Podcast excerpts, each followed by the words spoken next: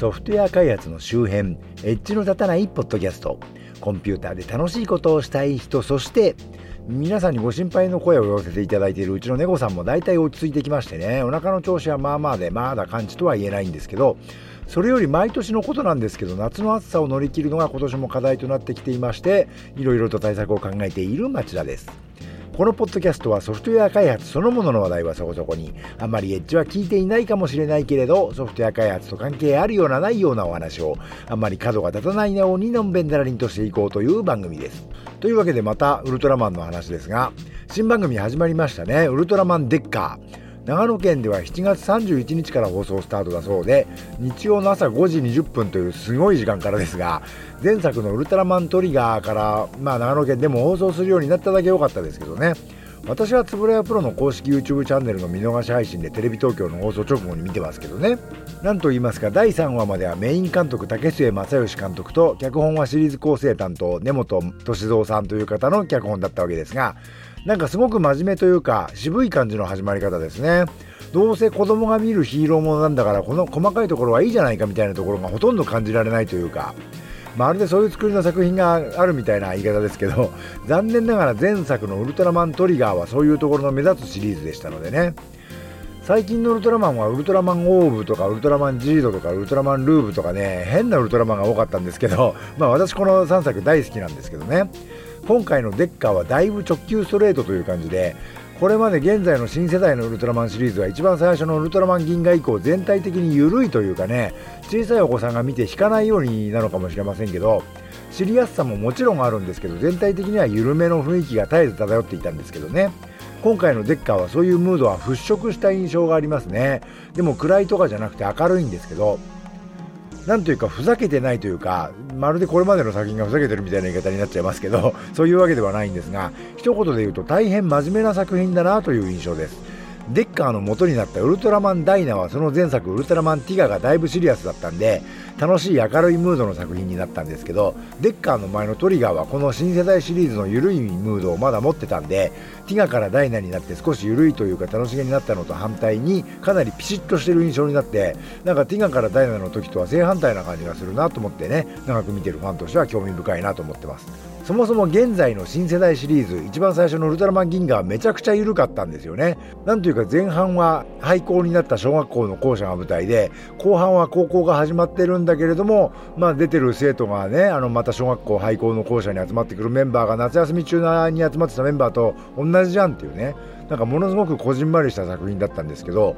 まあこれはいろいろ事情があるようで、あのそもそもウルトラマンの新作はもう二度と作れないんじゃないかみたいなね状態からチャンスをもぎ取って制作されたみたいな感じありまして、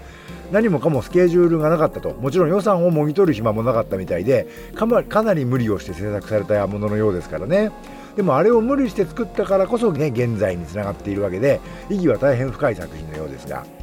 で銀河、銀河 エスエックス まではなんというかね、別の番組のおまけ的なところがあったんですが、単独のウルトラマン番組として復活しただいいちだんのウルトラマンオーブはね、とにかくやたらと新機軸の嵐というか、めちゃくちゃ斬新な番組で、それまでのウルトラマン各あるべしみたいのを根本的にぶち壊して、それでいて先輩作品に多大なる敬意を払っていることがビシビシ伝わってくるですね、かなり特殊な番組でしたね。正直私前も言ったように、この頃ウルトラマン全然見てなかったというか、たまに YouTube で配信が流れてて、あ、またやってるんだぐらいの認識というかね、たまに数分程度それ見て、あ、まあ私がいい年こいてわざわざ見るものでもないかという認識だったんですけどね。ある日成人してもう別に暮らしてる長男から ライン が来まして、ウルトラマンオーブ見てるって言うんで、え見てないよって返したら、えー、ダメだよぐらいに言われちゃったんで、えそうなのと思って、アマプラだったか Hulu だったかで慌ててだいいちわを見たら、もうこのだいいちわですっかり私打ち抜かれてしまいましてね、なんだウルトラマンってまだこんな面白いもの作れるんだって正直感動しちゃいました。でその次のウルトラマンジードもかなり特殊なシリーズでしたね。ウルトラマンベリアルの息子の物語ということで エムななじゅうはち 系ウルトラマンでありながら、完全なるはぐれウルトラマンというか、自分がウルトラマンだということすら知らなかった青年というか少年の物語でしたね。オーブの時はいわゆるウルトラにはつきものの防衛隊というか特捜隊みたいなものについて根本から見直されて、ある意味セルフパロディみたいなね、なんかだからといって外せない仲間たちとして非常に特殊な存在になってましたけど、ジードではそもそもそういう組織がないというか、まあ完全にないわけではないんだけど、少なくとも主人公とか地球人類とはほぼ関係ないよくわかんない存在で、これまたウルトラマンのフォーマットをかなり破った作品でした。で、その次のウルトラマンルーブ、これはもうオーブとジードがウルトラマンのフォーマットを破ったことが大前提で、ウルトラマンかくあるべしみたいなのがもう根本的に存在していないシリーズで、まあ前半はそのこと自体をね、あの大々的にネタにしてたりするという大変変わったシリーズでしたけどね。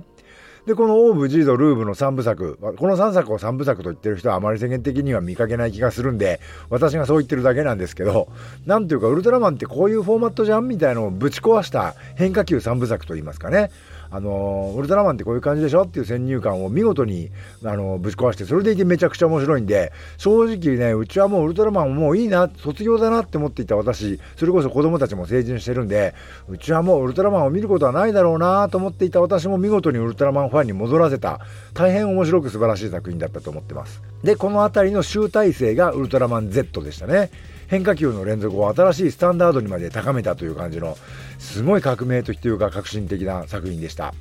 最新作のウルトラマンデッカーはここで一旦仕切り直して、直球ストレートにウルトラマンの基本から構築し直している感じがして、ちょっと変化球先輩たちに比べたら地味さはあるんだけど、お話自体はシリアスな感じなのでね、あの小さいお子さんついてきてるかなっていう不安もなくはないんですけど、とっても真面目な、あの主人公もねすごく真面目な感じの主人公で、その性格にぴったりな、あの私のような年寄りからするととても好感の持てる感じの作品ですね。とはいえまださんわしかやってないんで、あのー、これからどうなるのか予断も許しませんけどね。ウルトラマン銀河 S から参加された脚本の中野隆夫さん、えーと前作のトリガーには不参加でしたけど、デッカーには参加されているようなので、この方が新世代のウルトラマンシリーズのあの一つの画面の中にシリアスとギャグが同居しているというかね、真面目ないい話なのになんか緩いみたいな雰囲気を作り出した方だと私は認識してるんですけど、この方もデッカーには参加されているようなので、まあ意表をつくような変化球界もあるのかもしれませんよね。正直私オーブ以降またウルトラマンを見る人に戻ったことによって、